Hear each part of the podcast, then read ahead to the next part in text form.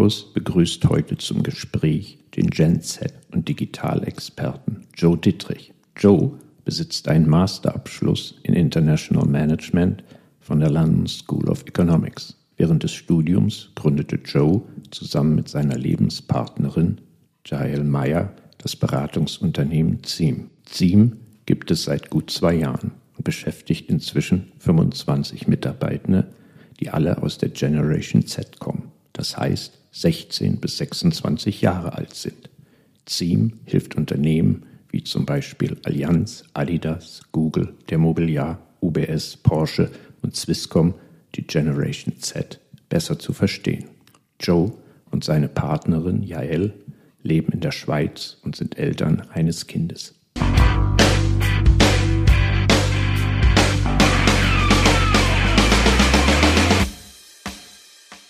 Joe, ich freue mich sehr auf unser One-on-One -on -One heute. Ich habe so ein paar Sachen vorbereitet, so ein paar Fragen, um dich so ein bisschen kennenzulernen. Hast du eine Lieblingsmarke? Ich glaube, da bin ich sehr klassisch. Das ist wahrscheinlich Apple. Warum? Ich denke, seit das iPhone aufgekommen ist, boah, da war ich, weiß nicht, so zwölf oder so, war es einfach immer der Wunsch. So, es ging immer darum, dass das nächste neue iPhone zu haben und den Computer und einfach alles von Apple, weil es halt auch zusammengehört. Und ich denke, das ist in meinem Leben so die präsenteste Marke. Wann geht bei dir das Smartphone denn aus? Wenn ich schlafe. Und ansonsten always on? Nein, also ich schaue schon, dass mein Smartphone-Konsum eingeschränkt ist. Ich bin auch Vater. Da wissen alle Eltern, dass es nicht ganz so äh, einfach ist, mit einem Kind und einem Handy zu leben. Das Kind wird priorisiert. Okay. Wenn du dir überlegen müsstest in deinem Job, was dein Lieblingsprojekt ist, ich meine, das, was ich jetzt mache, mache ich noch nicht so lange. Wir gehen jetzt ins dritte Jahr. Die Projekte werden immer noch spannender, mhm. noch besser, noch ja. komplexer, noch ja. größer. Und das zeigt sich dann halt auch äh, in der Situation. Ich bin wieder da und denke so, wow, krass, das habe ich echt gemacht. Zum Beispiel waren wir letztens in Mailand und haben äh, einen Workshop gemacht mit dem gesamten Vorstand von Porsche. Super. Und das war schon wild. Cool. Hast du so in deinem Feld für dich so ein Unternehmen, wo du sagst, die sieht keiner, aber die finde ich total richtig. Die machen das vollkommen richtig. Nicht so, wo jeder drauf kommt, sondern wo du sagst, den müsst ihr euch angucken. Das ist so, was wir immer sagen, so ein Hidden Champion? Boah, Hidden Champion. Boah, das finde ich sehr, sehr schwer zu beantworten, ja. ähm, weil ich finde, es gibt viele Unternehmen, die sehr vieles richtig machen, aber man kann ja alles auch immer noch besser machen. Ja. Und, und das ist auch, wo ich mich drauf fokussiere und auch mhm. nicht, was schlecht gemacht wird, sondern was kann man besser machen. Ja. Und in dem drin gibt es sich Unternehmen, die sind am anderen Punkt. Und ja. eines in der Schweiz, wo ich wirklich sagen muss, mit denen arbeiten wir jetzt auch eine Weile schon zusammen, ist zum Beispiel die Mikro. Die ist auf Marketingseite, speziell im Budget. Ja. So die sind schon, wenn es um Jugendmarketing geht, sind wir sehr stark. Hast du ein Lieblingsbuch, was du empfiehlst, wo du sagst, das habe ich gelesen, das hat mich noch weggehauen? Für mich das prägendste Buch war The Picture of Dorian Gray. Gut, okay, das kann man, glaube ich, sehr gut so stehen lassen. Wunderbar. Mit wem würdest du gerne mal ein Bier trinken gehen oder einen Tee oder einen Cocktail? Wem würdest du gerne mal so eine halbe Stunde bequatschen können? Ich war mal am Swiss Economic Forum und da ist äh, Mike Pence aufgetreten ja. und ich bin äh, echt nicht äh, der gleichen politischen Meinung, ja. aber es war einer der besten Auftritte, die ich, glaube ich, je live gesehen habe und das hat mir gezeigt, so es ist super wichtig, Menschen zuzuhören, denen du eigentlich nicht zuhören willst und wahrscheinlich würde ich mir auch so jemanden aussuchen für so ein Bier, weil ich will die Menschen ja verstehen, vielleicht ein Donald Trump oder so. Die Gespräche mit dem durften kurz sein, aber die Idee, die Idee, die finde ich einen guten Ansatz zu sagen, guck dir andere Perspektiven an und bleib nicht da hängen in deiner eigenen Blase. Wie sieht denn dein idealer Arbeitstag aus? Der beginnt nicht zu früh und endet nicht zu spät. Was ist bei dir nicht zu früh? Wir haben sehr viel Zeit auch mit unserem Kind am Morgen, das ist uns wichtig. Ich habe normalerweise so um 10 und wir schauen schon, dass es nicht äh, viel länger als 5, 6 Uhr dauert. Also das kommt eigentlich sehr selten vor. Das ist aber gut aufgeteilt. Gratuliere. Jetzt habe ich so ein paar Entweder-Oder-Fragen noch. Ja, kennst ja dieses Spiel. Ne? Let's go. Kebab oder Falafel? Boah, weder noch. Ich mag Sushi. Chronometer oder Smartwatch? Chronometer. Okay. Ja. Gut, wunderbar. Playlist oder Algorithmus? Playlist gerade bei Musik höre ich gern, also immer wieder, ich höre die gleichen Stücke sehr oft. Also Algorithmus schlägt es mir vor, ja, aber dann gehe ich wieder auf die Playlisten, bis mir es verleiht ist und dann gehe ich wieder auf den Algorithmus. Paw Patrol oder Pepperwoods? Paw Patrol. Warum? Die machen es einfach richtig. Wahrscheinlich der erste Gen Alpha Brand, wenn man das so sagen kann. So, die haben die Jüngsten schon erreicht, schon, schon gewonnen. Und bei der Generation der Kinder, die in meiner Generation kamen, waren das die Teletubbies. Also insofern hat sich da schon einiges getan. Ja, also unser Sohn schaut auch noch viel Teletubbies. Okay, äh, das, ist, das sind wir, das ihm das irgendwie aufdrücken. Paw Patrol noch nicht so. Okay, ist klar.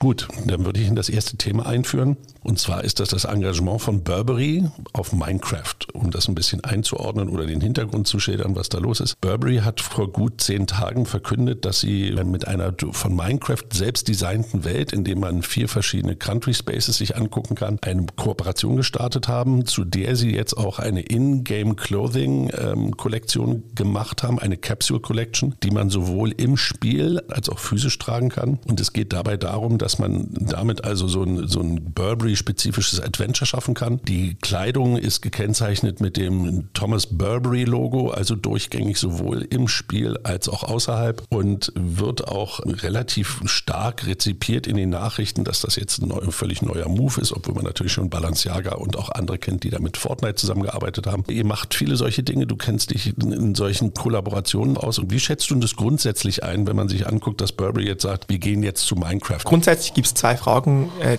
die man sich da als Marke stellen muss. Und zwar erste, das erste ist der Ort und das zweite ist die Kultur. Ja. Und der Ort ist da daher wichtig, man will dahin, wo die junge Zielgruppe ist, jetzt mhm. in so einem Fall. Und im zum Beispiel Metaverse wahrscheinlich nicht der richtige Ort, weil da ist noch niemand. Äh, in Zukunft wird da jemand sein, ja, aber ist ja. noch niemand. Ähm, Social Media, das sind unfassbar viele, deshalb gehen ganz viele Unternehmen auf Social Media und Gaming sind eben auch unfassbar viele ja. junge Menschen. Und dann mhm. gibt es ja verschiedene Games und ehrlich gesagt, Roblox, Minecraft, whatever, so alles irgendwie das Gleiche. Es kommt ja. nicht so drauf an, es ist einfach Gaming als, als Ganzes und die haben ja 300 Millionen Spieler pro Game und so. Also ja. das sind ganz viele Menschen, die auch ganz viel Zeit darauf verbringen. Mhm. Minecraft äh, gibt es auch schon sehr lange. Und jetzt haben sich einfach für dieses, dieses Spiel entschieden. Ich meine, das ist eine. Also du gehst dahin, wo die Menschen sind, wo sie Zeit verbringen, mhm. ähm, weil da hast du die Aufmerksamkeit. Ja. Und das zweite ist, wie gehst du da rein? Ja. Und da kommt eben die Kultur ins Spiel, wo du wirklich schauen musst, dass du diese, in dem Fall Gaming-Kultur, aber eben auch Jugendkultur triffst und nicht als Fremdkörper wahrgenommen wirst. Ja. Und so wie das, also wie ich jetzt die Kollaboration von Burberry einschätze, was ich gesehen habe, ähm, haben die schon sehr eng ähm, sicher auch da mit denen zusammengearbeitet von Minecraft und hatten auch äh, gute Leute im Team oder gute Unterstützung, ja. ähm, denn das ist schon sehr nah dran. Für mich kam Minecraft so ein bisschen aus, der, aus dem Knick, also weil das war jetzt nicht bei mir so auf dem Bildschirm, jetzt wenn ich hingehe und mir anhöre, wo die Kollaborationen so hingehen. Was würdest du für Kriterien anlegen, wenn du sagst, neben der, der Reichweite, also jetzt zu Minecraft zu gehen oder zu Fortnite, hat das auch noch was damit zu tun, da ist noch keine Konkurrenz oder hat das damit was zu tun, dass man vielleicht sagt, da sind die besonders Kreativen oder wie weit würdest würdest du da gehen in der Bewertung dieser unterschiedlichen Plattformen? Ich meine, das eine ist äh, soziodemografisch, wenn du sagst, irgendwie Frauen, ja. Männer und Alter, so, das ist immer ein bisschen unterschiedlich. Zum Beispiel ja. eher neuere Games haben eher jüngere SpielerInnen, also ja. Fortnite ist sicher jünger als Minecraft so zum Teil. Mhm. Ähm, das ist mal das eine, aber ich denke, das ist sogar weniger wichtig, sondern mehr, was kannst du da machen und was machen die SpielerInnen da drauf. Und zum Beispiel bei Minecraft ist das sehr etwas Kreatives, man, man baut Welten, man verbringt unfassbar viel Zeit da drauf. Wenn wir uns jetzt dann angucken, was da Burberry noch macht, vorher hatten die, die so die klassische Modenschau, 30 Sekunden rauf auf die Bühne, runter die Bühne, rauf auf die Bühne, runter die Bühne. Und jetzt fangen sie an, ganz gezielt eben auch äh, diesen Minecraft-Auftritt zu bewerben. Siehst du das auch als eine notwendige Maßnahme oder ist es jetzt so der nächste Schritt, dass man das wirklich integriert inzwischen angeht und es aufeinander abstimmt? Ich fand das noch relativ fortgeschritten. Absolut, also das ist ja auch dieses Omni-Channel, das ja. du dann irgendwie hinbekommst. Und gleichzeitig, äh, glaube ich, auch hier sieht man Entwicklung, die zum Beispiel Hugo Boss auch sehr stark macht. Also du machst Events im Kleinen, ja. ähm, die halt top sind und es geht gar nicht unbedingt, wer da ist, sondern dass du es dann möglichst distribuieren kannst über diese digitalen Kanäle. Ja, also okay. und gleiches ja nicht nur, wenn es eine physische Modenschau ist, sondern auch wenn es eine äh, digitale Modenschau ist, sozusagen wie in Minecraft, dass dann über Social Media die Reichweite nutzt, dass es wirklich alle sehen. Ich glaube, das ist das eine. Und das zweite, was ich da schon auch sehr spannend finde, man findet Minecraft sehr viel auf TikTok. Also etwas, das plötzlich aufgekommen ist, waren, dass du eigentlich Videos hast mit einem Splitscreen, also du siehst dann zwei Screens mhm. und die obere Hälfte ist zum Beispiel irgendein Minecraft, die untere Hälfte ist zum Beispiel ein Podcast, wie wir jetzt einen aufnehmen. Okay. Und das ist dazu da, weil wenn du nur den Podcast hättest, äh, das ist wie zu wenig, dass da passiert, um die Aufmerksamkeit lange genug zu halten. Ah, okay. Und deshalb hast du oben noch das Minecraft, also du kannst auch noch das Minecraft schauen und das kommt plötzlich auf, so ganz viel mit so Minecraft. Also ähm, ein Second Screen auf TikTok quasi. Ich habe es zum ersten Mal beim kleinen Bruder auch von äh, Jael gesehen, meiner Mitgründerin. Ja. Äh, der ist 14, äh, voll Minecraft und der hat plötzlich nur noch solche TikToks geschaut, weil er sagt, alles andere stimuliert dann eben zu wenig. Okay, ich habe ja schon gesagt, das ist ja so, so ein typischer Weg. Wenn das jetzt so ein typischer Weg wird, dann bin ich so als Marketingmensch immer schon so ein bisschen enttäuscht, weil dann gehen sie alle hin und sagen so, das ist jetzt der Weg, wie man es macht. Also das ist so ähnlich wie so eine Insta Instagram-Ästhetik, der man dann einfach folgen muss. Und jetzt sieht man das eben nicht nur auf ein Medium bezogen, sondern als Marke heißt das für dich, du machst eine Kollabo mit einer Plattform, dann suchst du eine Agentur, die das mit TikTok gut kann und dann wird es schon funktionieren. Also es bildet sich so, so ein Mainstream raus. Siehst du das auch? Ich persönlich glaube, gutes Marketing fängt genau da an, wo man eben hinterfragt, wie man es macht. Und das hat jetzt zum Beispiel Burberry gemacht, mhm. deshalb auch vielleicht ein anderes Game gewählt. Die hatten, glaube ich, sogar auch an der Paris Fashion Week Kleidung ja, genau. im Look, oder? Look, ja, wir waren genau. da an der Fashion Week, das war eben da ein Thema, jetzt okay. erinnere ich mich gerade dran. Also im Look und Feel von, von Minecraft ja. und so, so verpixelte Kleidung sozusagen. Und ist ja wie an der Paris Fashion Week, kommt man sicher nicht mit Gaming-Kleidern. So, das, das genau. macht man nicht und da machen sie es. Und um das hinzubekommen, musst du halt auch mit Menschen arbeiten, entweder im Team oder externalisiert die aus diesen Kulturen kommen, die ja. dann eben auch die sagen, okay, was ist für uns wichtig, aber dann auch, dass die zusammenfinden, zum Beispiel die Gaming-Kultur-Leute und die Fashion-Kultur-Leute und dann merkst du plötzlich, wow, krass, das können wir kreuzen und ja. dann wird es mega spannend. Das ist, glaube ich, das, was viele Kooperationen wirklich ausmacht, dass du eben das auch wieder aufnimmst und wirklich so auf Augenhöhe versuchst, das Ganze zu spielen und nicht hinzugehen und zu sagen, wir machen da jetzt was, ihr kriegt, also es steht offiziell auch drin, Burberry hat dafür 100.000 Euro hingelegt, das quasi investiert in, in die Partnerschaft. Das ist ja sehr offen Umgang damit, wie du die Zusammenarbeit baust und was du da rausziehst und wie weit du das Ganze dann auch wieder zurückträgst. Aber das, glaube ich, ist das, was viele halt nicht sehen. Ja, wenn du hingehst und du, wie du schon sagst, also wenn ich Schema F mache und dann nicht versuche, irgendwie was rauszuziehen, was dann mir wieder eine Differenzierung gibt in der realen Welt oder bei einer anderen Community, dann wird es schon ein bisschen schwierig. Absolut. Und ich glaube, hier gibt es noch eine einzige Differenzierung, die ich noch anmerken würde. Man kann auch einfach zuerst sein. Und das macht es natürlich unglaublich viel einfacher. Aber um zuerst zu sein, muss man halt auch sehr mutig sein, muss man Ideen sich anhören von Menschen, denen man vielleicht sonst nicht zuhören würde, so direkt in der, wie man jetzt so aufgestellt ist ja. in den meisten Firmen. Und, und dann wird es halt auch sehr spannend. Also da kam jemand und hat gesagt, hey, lass uns das machen und so. Und vor ein paar Jahren wäre wahrscheinlich gewesen, ach, sicher nicht. Hast du da so ein Beispiel, wo du sagst, wo so eine First-Mover-Strategie richtig gut funktioniert hat, wo du sagen würdest, wow, das war genauso einer, der, der hat das rausgehauen? Ein Beispiel, das zum Beispiel sehr bekannt ist, ist Duolingo auf TikTok. Also die haben den TikTok-Kanal an eine Praktikantin übergeben. Die hat jetzt in einer relativ kurzer Zeit 5 Millionen Follower aufgebaut, ja. einer der erfolgreichsten Kanäle auf TikTok überhaupt von Unternehmen wahrscheinlich und irgendwie 300.000 App-Downloads, Nummer Nummer 1 App Store, äh, wenn es um Sprach-Apps geht. Äh, sie wurde jetzt auch Global Social Media Chef. Die war halt mal wahrscheinlich da und hat gesagt, hey, TikTok, geile Plattform. Dann tanzen ja. nicht nur Teenager, lass uns auch was machen. Und die haben gesagt, ja, let's do it. Und ich glaube, das ist genau das, oder? Ja, aber da würde ich dir dann widersprechen, dass das eine echte First-Mover-Strategie ist. Das ist einfach ein, das ist ein schnelles Ausprobieren, was ich super finde. Die geneigten Hörer wissen das, dass ich hier so in der Ecke immer stehe und sage, lass uns was ausprobieren. Das hat aber nicht so mit so aktiv jetzt sagen, komm, da gehen wir jetzt rein, da müssen wir die Ersten sein, sondern es ist ein Ausprobieren, ein frühes. Ja, und ein frühes Ausprobieren ist halt auch Nasebrechen, aber du lernst halt auch am meisten. Da bin ich absolut bei dir. Das ist wahrscheinlich die richtige Strategie, aber so, ich muss immer an Coca-Cola denken, die da ihren großen Magic-Raum aufbauen und alles und damit einen Riesenaufwand machen und sagen, wir sind die Ersten, die das so machen und dergleichen. Da tue ich mich schwer mit. Ich glaube, es ist immer gefährlich, wenn man so betonen ja. muss, dass man der Erste oder die. Erste war. Und das macht man zum Teil und das hilft einem zum Teil auch. Haben wir auch schon gemacht mit Projekten, das ist eine Entscheidung. Grundsätzlich geht es ja darum, wenn du zuerst bist, musst du es gar nicht so gut machen. Das kann trotzdem extrem äh, sehr erfolgreich ja. sein. Und wenn du, je später du kommst, desto ja, besser musst du es. Genau, ja. das besser ist meistens auch teurer. Und, und deshalb ist das spannend, zuerst zu sein. Deshalb sind ja oft auch kleinere Unternehmen zuerst, weil die können sich gar nicht leisten, spät zu kommen. Das ist ein guter Punkt. Das ist das, was sich ändert. Ja. Du kannst natürlich hingehen und einen Riesen vor, den Wasserfall vorbereiten oder du gehst die kleinen Schritte und versuchst da einfach schneller zu lernen als die anderen. Aber ich glaube, da werden auch viele noch dran haken in den nächsten Jahren, das Ganze hinzukriegen. Mich würde noch eins interessieren, vielleicht hast du da so einen Blick ein bisschen hinter die Kulissen, jetzt vielleicht nicht bei Burberry selbst, aber du hast es selber auch gesagt vorhin mit der Komplexität von diesen Projekten, weil du hast ja jetzt bei Seite Burberry wirst du ein Branding-Team haben, du wirst ein Designer-Team haben, du brauchst bei der Plattform jemanden, du hast noch eine Agentur mit drin.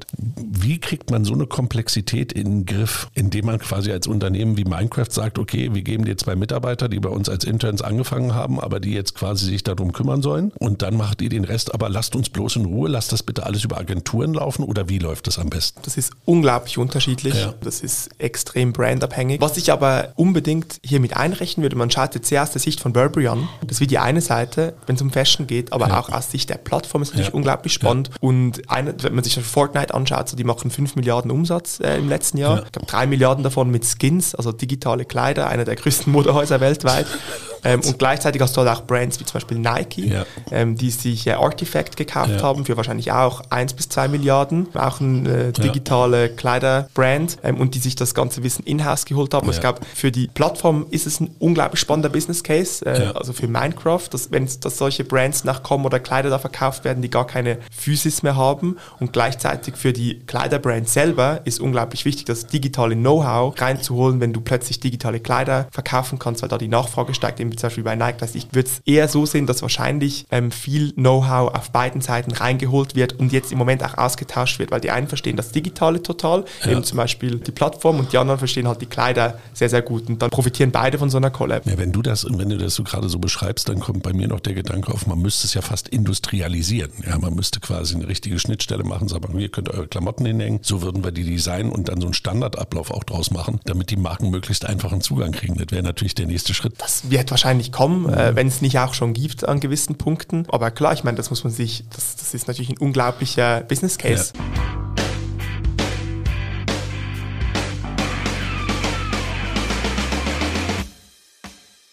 An einem Beispiel wie bei Minecraft und, und Burberry sieht man ja das unglaubliche Potenzial von digital.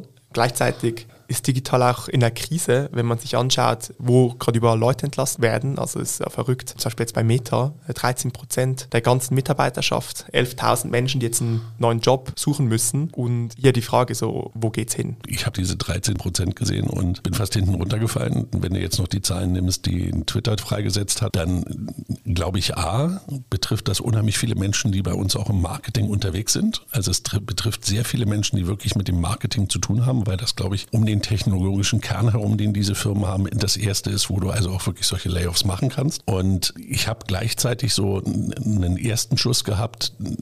Ich würde gerne drei Wochen warten und dann sehen, was passiert nach diesen Layoffs, weil es gab mal bei Zalando vor drei Jahren, vier Jahren eine riesen Layoff-Welle, dass die hingegangen sind und gesagt haben, wir schmeißen jetzt 350 Marketing-Leute raus, weil den Job machen jetzt die Maschinen. Also das war eine andere Situation. Da ging es nicht nur um Effizienz, da ging es wirklich um Vorwärts, aber die haben, die haben 350 Leuten die Kündigung hingelegt und haben die rausgeworfen. Das war ein Riesenbohai in allen Medien. Und zwei Wochen später haben sie 250 davon wieder eingestellt auf andere Jobs, teilweise auf andere Funktionen, auch zu anderen Bedingungen. Und deswegen bin ich mir nicht ganz so sicher, was dann wirklich da hinten bei denen rausfällt, führt aber für mich zu einer, zu einer Frage, in welchen Arbeitsverhältnissen landest du, wenn du, wenn du aus so einem Job rausfällst? Ja, und das führt mich so zu einer Diskussion, wo ich glaube, dass die Metas und die Twitters wahrscheinlich auch die Struktur ihrer ganzen Workforce so umbauen werden, dass die hingehen und einfach auch mehr auf Remote Work in diese Geek Economy reingehen und dergleichen. Und da bin ich halt so ein bisschen sehr, sehr skeptisch, ob das der richtige Weg für, für die Marketing-Zunft und die Marketing-Practice ist zu sagen, ihr müsst jetzt alle quasi auf Abruf da arbeiten. Da tue ich mich ein bisschen schwer mit. Ich tue mich gar nicht mal so schwer damit, dass man sagt, man arbeitet selbstbestimmt und frei, weil ich glaube, das tun viele heute sowieso schon, indem sie sich ihre Arbeitsumfelder suchen oder mehrere Jobs haben. Aber mit der Masse, die da jetzt durch San Francisco Francisco läuft und durchs Valley läuft, ist das schon nochmal eine Geschichte. Da muss man mal drauf gucken, wie viele davon jetzt doch stempeln gehen oder relativ schnell hingehen und sagen, ich baue mir selbst jetzt einen neuen Zugang auf. Ja, um es jetzt auch ein bisschen näher an uns ranzuholen, mhm, ja. äh, wenn ich durch meinen LinkedIn scroll, jetzt die letzten paar Tage, ich meine, da ja. habe ich unfassbar viele Posts gesehen von Meta-Mitarbeitenden,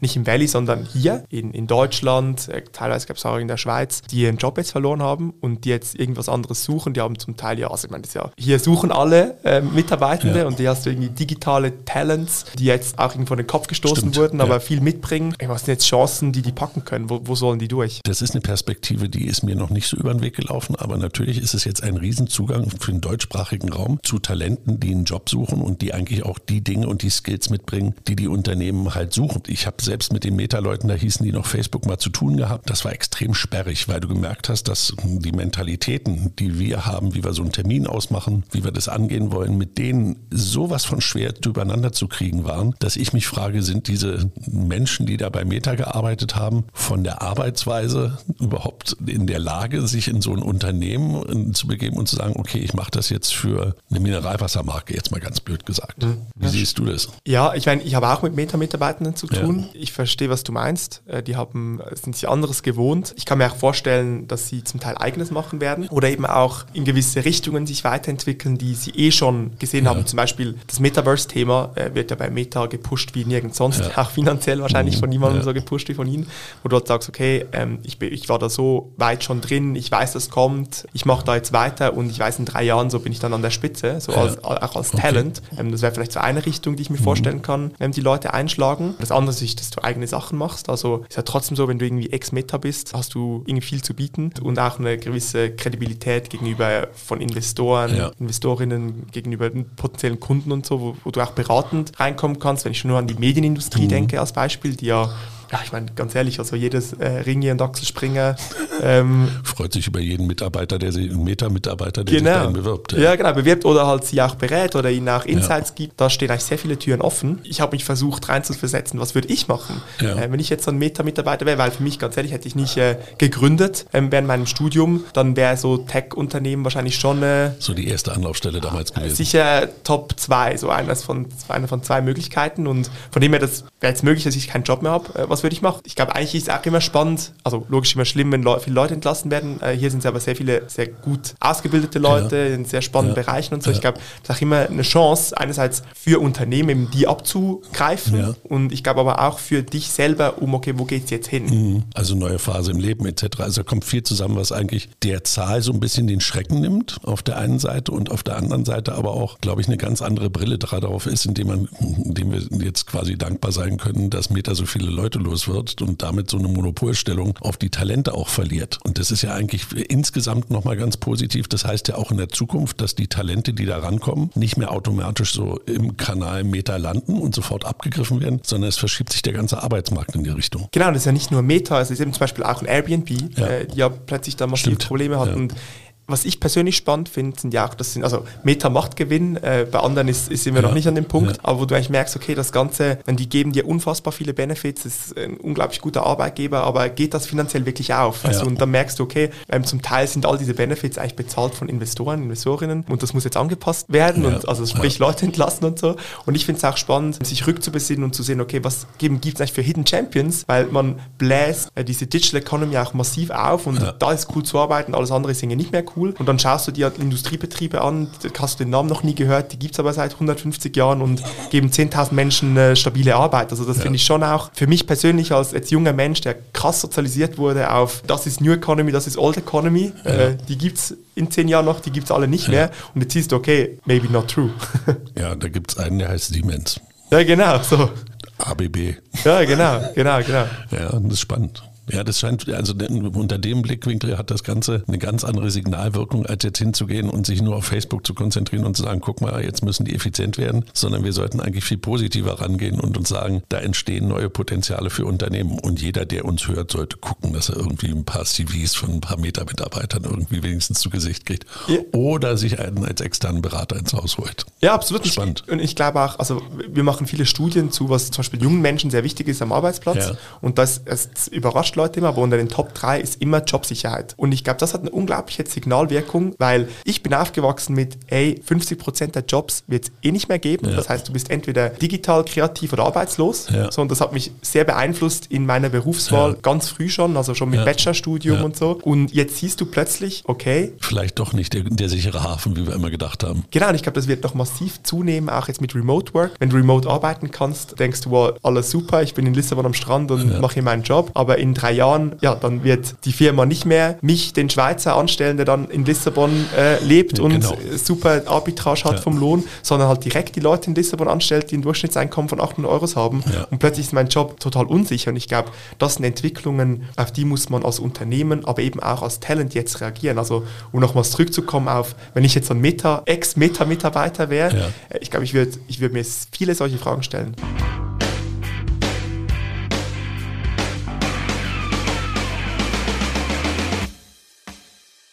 Das war's für heute. Burberry tummelt sich im Computergame Minecraft. Müssen Modelabels heutzutage ihre Kollektionen nicht nur real, sondern auch virtuell anbieten, um bei der Generation Z relevant zu sein?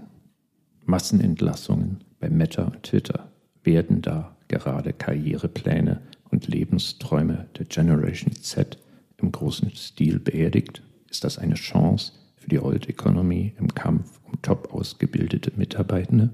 Falls ihr mehr zu diesen Fragen wisst als Joe und Markus, könnt ihr auf unseren LinkedIn- und Instagram-Channels eure Weisheiten mit uns und der restlichen Marketing-Community teilen. Die Links findet ihr in den Show Notes.